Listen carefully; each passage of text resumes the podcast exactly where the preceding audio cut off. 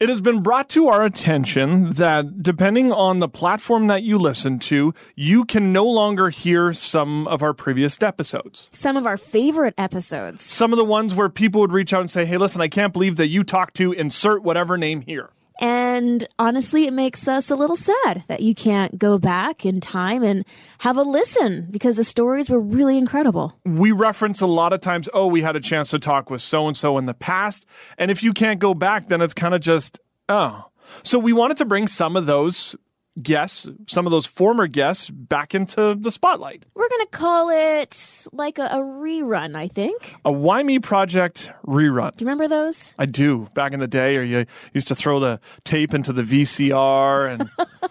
oh, we're dating ourselves. We are, but uh, a rerun was the opportunity to rewatch one of your favorite episodes. Now everything's so accessible well, we thought it was. Yeah, exactly. So without further ado, here's your Why Me Project rerun.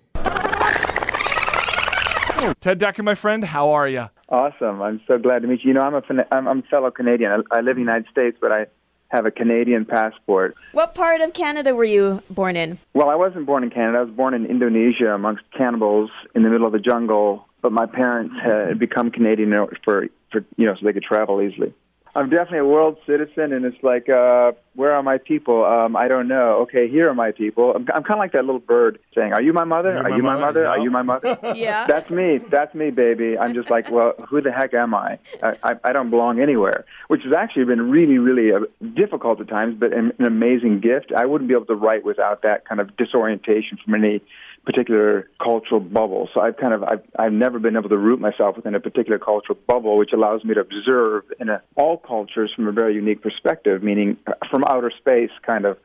I write out of that out of that context, out of that perspective. Usually, we ask the question, "Who are you and where did you come from?" But you kind of answered all of that. Did you do a whole lot of traveling as a kid? Yeah, we were bounced around a lot. So, um, you know, one of the most unique experiences I had was um, when I was six years old, I was sent off to a boarding school. So my parents were in the jungle where I where I was born and raised up until the age of six, and then sent, set off to, sent off to an international school. Of course, as a six year old, I felt completely and utterly abandoned, and I cried myself to sleep for months and months. And you know, came to the final realization that you know my I was abandoned by my father, and so that set my whole life on a certain trajectory. I bounced around a lot to school and then back into the jungle, and then to Canada or the United States, and then back to Indonesia, and then back, back, back, back.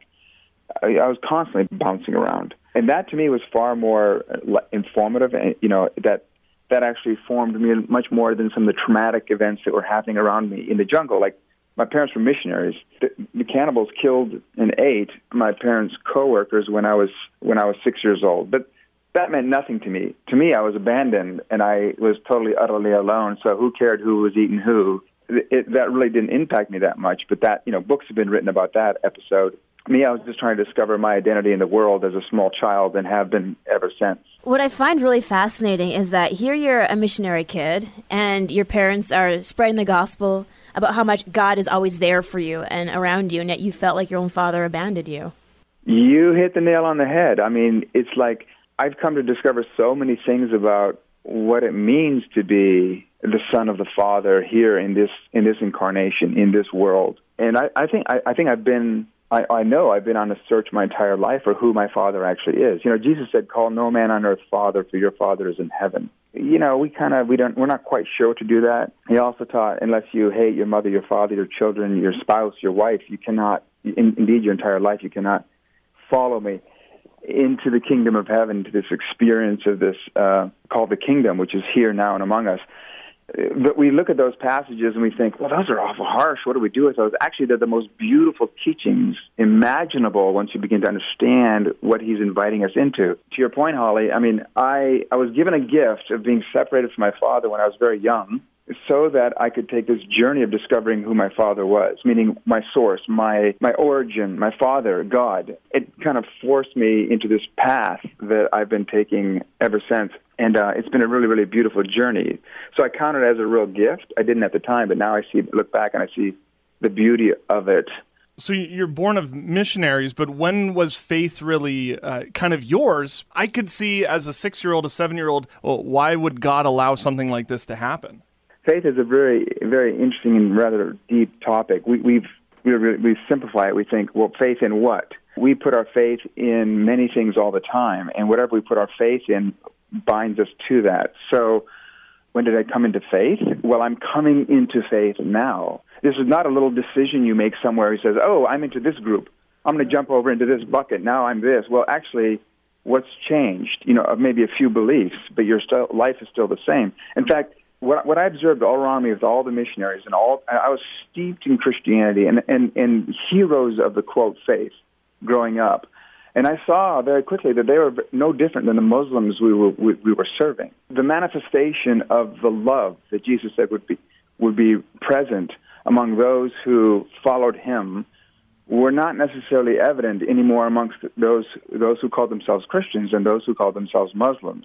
And they had different beliefs in terms of the next life and how to get into some kind of paradise in the next life. And uh, they characterized that paradise in a slightly different way. But the manifestation of the life, which is love, and I always knew this: there is no fear in love, and yet I experience fear, and so do my parents in in drastic measures. So they're not in love. And love is the primary evidence of following, being in the kingdom, of following Jesus. I also know this that love holds no record of wrong. And yet I see people holding record of wrong all around me, whether they're Muslim or Christian. So these people then have not yet discovered love. I must not either have. This is just my reasoning as a young child. I mean, you know, probably my early teens are we following Jesus? What, where is our faith? Where, who are we? Have we awakened to our true identity? Are we still bound by an old identity that keeps us locked in an old paradigm? And by the way, who am I? Where is my faith? Is it in my Father? And which Father am I putting my faith in? Why, have I awakened to my true identity, or am I'm still lost in this world and just calling myself a Christian? If you felt abandoned by your dad, how is your relationship with your father now? Beautiful, beautiful question. And what I've discovered in life is that I've gone through cycles of a great awakening. And I think that all the listeners, everyone listening to me right now and listening to you, and you, both you, Johnny, and Holly, we go through these cycles where we have great, we, we step into this great awakening of our identity. And, and, in, and in those moments, sometimes it's just moments, maybe in the middle of a, a worship service or just on our, by ourselves out in the, on a field or you know wherever wherever we are we have this sudden and all the cares and concerns of the world just fall away. And i would call that an awakened state where suddenly we're just in complete peace and we we, we are experiencing the wonder of the kingdom. The kingdom meaning that which is within us that which is at hand now which is which is the kingdom of light and love which is not something in the future but now. It's eternal life now. And we awaken to that. And then the cares and the concerns of the world choke it out and we we get lost again and then we go back. So it's like life is cycles of remembering and forgetting. So to your point, I mean, especially I, I write to discover. I write to discover my own identity, and I write and I write using primarily fiction because it's a very powerful way to, to do that. And many gritty stories, but they're very, very authentic and real, real stories. In that process, I go through this this process of remembering who I am and abiding in that identity as the son of the Father, then the cares and concerns of the world can easily choke it out. And as I've continued it through my process, I begin to let go more and more and more of my identity as simply an earthen vessel in this in this reality, and seeing myself more as, as a divine being, as the son of my Father. You know, because of the work of Jesus, because of his, the resurrection and my resurrection in him. So, I, to answer your question, where am I right now? Well, it kind of depends on the day. Yes, I mean, let's be honest with each other. It's like Jesus said, unless a man is born again, he cannot see the kingdom. Am I seeing the kingdom? To the, to the degree that I'm seeing right now the kingdom, the kingdom for me is the manifestation of God's glory in all things, seeing light rather than darkness. And it's here. We know that. Jesus said, they said, the Pharisees said, where is this kingdom you keep talking about? When is it coming? He said, it's not coming with signs because the kingdom is already within you. And he was speaking to the lowest of the low the greatest of all sinners in his particular point of view, which were Pharisees. He, he says, "The light, you are the light of the world." He taught the people, but you've covered it up with another identity. So the light is the kingdom. What that's his language for it. All of his teaching was about this kingdom, which is now it's like we're multidimensional beings, you see, and we identify with ourselves primarily as earthen vessels, like oh, simply in form. Well, we don't negate that form like the Gnostics used to. We actually embrace it. This is a beautiful gift we have, and we're expressing ourselves through this form, but we primarily identify with that form at the exclusion of, of our divine nature it depends on the hour of the. I'm just honest about it. Am I born again? My mom says, "Well, are you born again?" I said, "Well, it depends on the hour of the day." I, I mean, I'm just being real with her. I'm Yeah. saying, you, know, it's a language. We, we've turned it into some form of law and some some kind of codified structure, and said, "Oh, this is what it means to be born again." If you say this prayer and you do these things, boom, you're in, and that's it. If you're not experiencing love, you're not actually you're not actually living as a, a child and being born again in that. You're not born again in that in that in that moment. You're actually back to the old way of being. I, I could be wrong about that, but there's certainly no danger in being wrong with that because my journey is to constantly be born to, to abide in that in that born again state. And my father never condemns me. The father judges no one, Jesus said. So it's not like he's going, shame on you. Never, never, never. My father has never condemned me. I'm the only one who condemns me. And the accuser condemns me, but never my father. He would never do that to his child. I'm looking at your bio right now. I just find it really fascinating how, I mean, this is kind of your, your approach on faith, how you were raised, and then there's that you know, season of your life where you were in university and, and studying philosophy and religion, and then you dived into a, a corporate world, which seems kind of, it seems like a, not just a juxtaposition from kind of where you were and where you are, and yet dead smack in the middle, you know, you're doing stuff in the corporate world. Did that feel like a good fit for you, or did you just know in your heart that there was something different for you? Great question, Holly. I, you know, it's funny. Um, I laughed a little bit when you said that because I came to a point um, in my life, in my early 20s. I was here in the United States. I'd come back from the, the jungles. I, was, I went to college. Actually, I went to Trinity Western University for one year, but then I then I went to Bible school. I was trying to discover myself. I went to Bible school. I, all these things never they didn't fit. And then I I got married at a young age. Again, uh, kind of a desperate attempt for me to find someone to find meaning, right, in someone else. I, I felt really out, as an out, I felt as an outsider. No matter where I went, I, I didn't fit, and so I felt rejected on some so many levels. You know, like uh, something's wrong with me, and so I came to a point in my life in my early 20s where it's like, okay, I'm either going to leave this country and go back, or I'm going to, I'm going to become a missionary or something like that, right? Mm-hmm. Or I'm going to embrace this Western lifestyle and I'm going to, and I'm going to pursue the American dream instead of condemning it. And so I threw myself into business and I was very successful very quickly. And I began to pursue the quote American dream, meaning I'm going to play the, the game by the rules of Western culture. And that's where you saw that shift and I became very successful. And at the height of that success, I completely fell apart. And that was about 10 years ago. My success brought me to the end of myself, so to speak, right? I could no longer live with myself. But which self? Well, that small structure called their earthen vessel self. So this too was a great gift to me, that great success and failure, you know.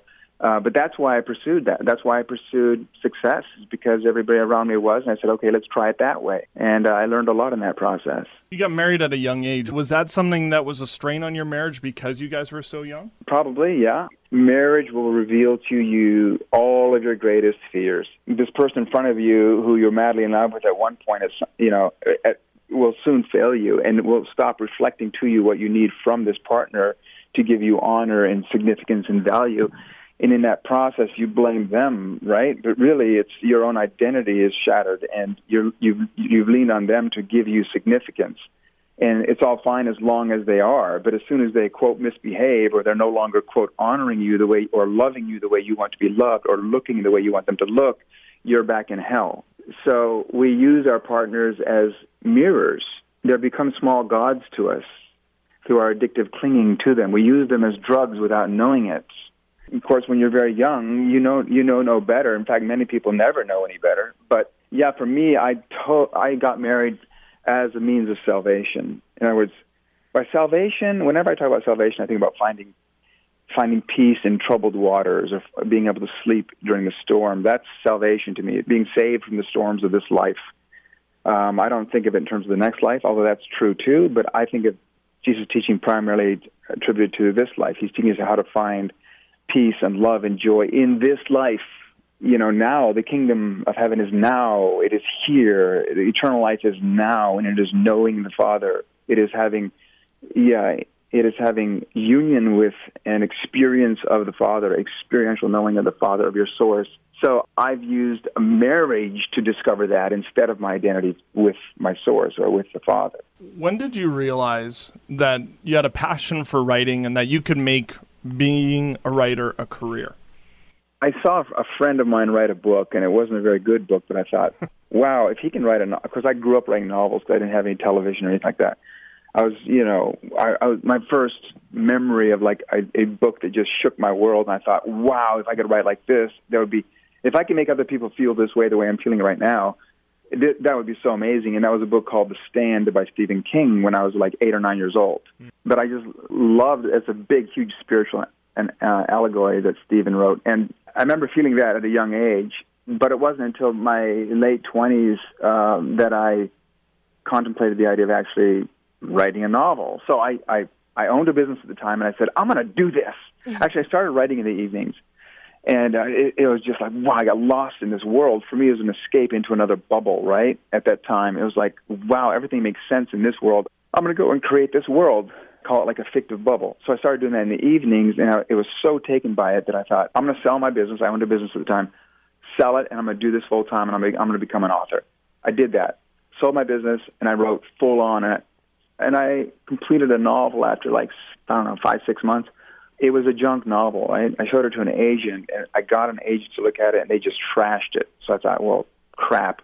I mean, that was a low point because I had spent so much time in it. So I said, I threw in the drawer, and I went back. I bought another business. But after two years of running another business, I just could not get away from the draw. So I sold that business, and I said, I'm just going to do this. And for the next five, six years, I just wrote novel after novel after novel and finally, um, I managed to get a public an agent, which took a long time. And then that agent kept submitting my novels. They kept getting rejected. You know, rejected, rejected, rejected. And finally, I wrote a novel. I said, okay, I'm writing stuff that's too dark for these people. I'm writing stuff that's, you know, to this, to that. I'm going to write the kind of novel they want to write. So I wrote a novel that, they, you know, in their language, meaning in the language of the Americans. And I was writing for Christians at the time. And so I did that, and I wrote a novel, and I got three offers on it. Mm-hmm. And my career began, well, my paid career began then. It was like euphoria. And I've been that was 40 novels 40 novels ago. And my it was just it's been a steady climb ever ever since that point. Was there at any point during the, those early years that you just thought okay maybe this isn't isn't working for me. I need to go back to buying another business oh my gosh. How many times? I mean look you guys let's be real right? You both you, you think you've thought the same thing in many different aspects of your life. Oh, this just is too hard we encounter that kind of that sentiment frequently in our lives it's okay. We don't need to pretend that you know we have it all together and we're all on the perfect career. No, oh, no. Actually, we frequently question our lives, and I did as well. Writing a novel is like you know climbing Mount Everest. Every time I write a novel, you know you lose some fingers. It's like extremely difficult, and then you finish it, and then you're like, yeah. Whew, I mean, I don't want to do that again. It's almost like I, you know, okay, I'm not doing that again. But then a few months later, it's like, ah, you know what? You start buying gear again and you start warming up to it. Or you're under contract and you have to. And then you're like, I mean, I went through a period of time, maybe three or four, maybe for, oh, maybe two years, where every time I sat down at the computer, literally in the mornings, I was so despising of it. Hmm. My, my, my fingers were just shaking. You guys, I was in utter, complete hell. I had millions of fans out there that expected me, and they were just singing great praise of my novels and my significance. Now I'd shifted it from my marriage to my to my writing. Now my significance that became another mirror, and as long as I could live up to the expectations of the world in this Christian marketplace, then I would be somebody. I would be I would be important. I mean, this is a a deep, deep, deep, deep root in me. You know, fear of rejection and needing to belong. You see, and so I sold myself to that process. And it brought me to the point of complete breaking because my father was calling me out into an awareness of my who I always had been as his son, my my, my heavenly father. Yeah. Yes, Holly. I mean, I often said I can't do I can't do this anymore, and I finally came to a point, actually, only about five years ago, where I just just kind of let go and I just gave my contracts back and I let everything go. And in, in that space of emptiness, actually was born the 49th Mystic. That, that happened about two years ago, uh, but the breaking began about five years ago. The 49th Mystic represents my final, not final, but my great breaking and letting go of all that I thought I was. I, I had this vision where I was visited by the Holy Spirit in a very, very dramatic way. I was told very, very clearly, in a very beautiful, gentle way, let go of all that you think you know to know me. And I just fell to my knees and began to weep, you know, because there's so many things we think we know, that we think we need. So many things, you know, our entire beliefs of the world are, are constructed really in, in a system of fear and control. And it's actually finally when we let go. This is what Jesus means when he says, "Unless you deny yourself." Unless, it's not a renunciation as much as as a letting go of your identity in one system in order to be born into another system, like a little child, like an infant.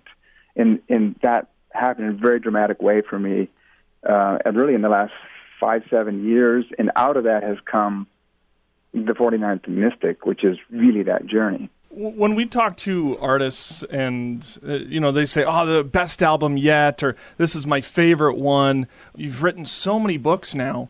What do you hope people get out of your new book? I hope people will see themselves for the first time. Look, this is a book written for Christians. I mean, non Christians could love it. I mean, my stories are great. There's, there's stories, but this more than probably any book I've written is written to my peers, Christians like me were brought up in in a religion called Christianity, and yet still feel lost, lost. Meaning, when not not not socially or culturally lost, but they're like, wait a second, how come um, Jesus said, "Whatever you ask in my name will be done"? Why do I not see that? What's happening? Either I'm misinterpreting that completely, or I'm not asking in His name. And what does it mean to ask in His name? These are the deep questions, right? There is no fear in love. I experience fear all the time. Am I not in love? Love is the evidence of being in the lo- in the light of the gospel. Love is the evidence of being born again. Of the love, not just any love, but a love that holds no record of wrong. What does that mean? In this novel, and Rise of the Mystics, which is the comes out in October, just four months after it. It, it is a, a, a total reexamination of the heart of Jesus' teachings in a way that that invites us into a whole new way to see our lives as Christians, mm. because most Christians, are, like myself, are utterly lost and yet think they're found. You know, they they they, we experience ourselves eh, still cast out, and and our hope is in some future life but right now we're still lost and struggling and struggling and struggling. Is there a way to awaken to our true identity now? And that's what this whole book is about. So my hope is that it would give people permission to be to. It's kind of like a, it's it's like a it's like the Reformation, a whole new way to look at what Jesus was teaching. There's no heresy in it. It's not new thoughts necessarily theologically. It's but within story, it's a it's a complete paradigm shift that invites us all into a way that is uh, the way the way of love. Actually, the way of love, the love that holds no record of wrong. Now, as you uh, kind of look back over your life, um, highs and lows, those why me moments. Is there any that you can just kind of bookmark for us that just really were poignant? Why was I born the son of missionaries? And abandoned at the age of six? Why must I live in a culture where I am a stranger? Why do I not have a home? Why am I, am, am I in this body? why did I come to this earth? I mean, these are the questions that began haunting me at ages six, seven, eight, nine, ten. Why is there evil? Why do I suffer? You know, so why me? But why did why am I in this? Jesus has this really beautiful story where they come come across a blind man, and the disciples ask him, "Master, tell us why was this man born blind?" In other words, they're saying, "Why is there such suffering in this man's life?" To be blind in that day, everyone would believe, well, it's the consequence of sin and so he deserved it. And but why was he born blind? Like he had no choice in the matter. Was it his sin and some prior some prior experience that caused him to be born blind? They asked, or was it his father's sin, meaning his father or their father or forefathers or all the way back to Adam? I mean, whose fault was it? They're asking, why is there suffering in this world? And Jesus says, neither. It was neither him. It was neither his sin nor anyone else's sin that caused him to be born blind. Rather, he was born blind so that the work of God might be made visible inside of him. In other words, we all come into the world of suffering, of polarity, so that we might discover the light that's already within us. It's called the kingdom of heaven, by the way. So that's, there's a great purpose. And then Jesus continued to say, we must all do this work while it is day, meaning in this life, because night is coming, death is coming and you came you're in this you're in this world of polarity of up and down of the knowledge of good and evil to discover the light in the darkness why do i suffer why did I marry somebody I asked for many years that really I did that, that you know out of desperation at such a young age? Why didn't I experience more of life? Why? why oh my goodness, the whys are so. I'm cursed with with the question why. How about you guys? Do you guys ask why me? Oh, quite frequently, and that's The why whole we reason have why this we did this. podcast. it's just always nice Yeah. to know that you're not alone on that quest and asking those questions, and I think it's a healthy thing to do. I think so too. And it's amazing to see how God brings us out in the end with those why me moments. The law is weak and useless, Hebrews teaches us, right? The law is the power of sin itself. The law came so that tra- transgression might increase, and yet it's our schoolmaster. So it's like a brick wall. The law, the should, the should nots, all that. I should be this way. Why am I not good enough? This is all the accuser of the law. And you hit your head against it. You hit your head against it. You just keep trying to break through it and kind of succeed through your own righteousness or whatever. But in that process, you finally, finally, finally begin to surrender and then say, forget it. And then you surrender into this thing called grace, right? Because the law can never save you. It is weak and useless. It is powerless. But it is a beautiful teacher. Paul calls it a schoolmaster. It's kind of like it teaches us because the harder we try, the more we fail. And so finally we learn we cannot, through our own beliefs, actions, through our own effort, we cannot know ourselves ultimately as the sons and daughters of the Father. It is only through it's only by surrendering from that into the law of grace, and that is that that's not just theology. It's like surrendering into the light of love and stop stop judging the world, my friends, because what you judge judges you back.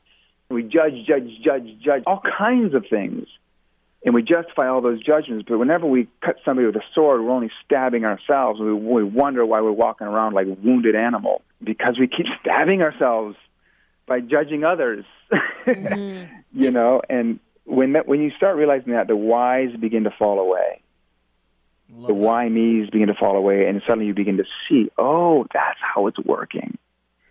Now it's just a matter of awakening into it and living it and abiding in that vine of truth um, and your journey begins to change radically at that point.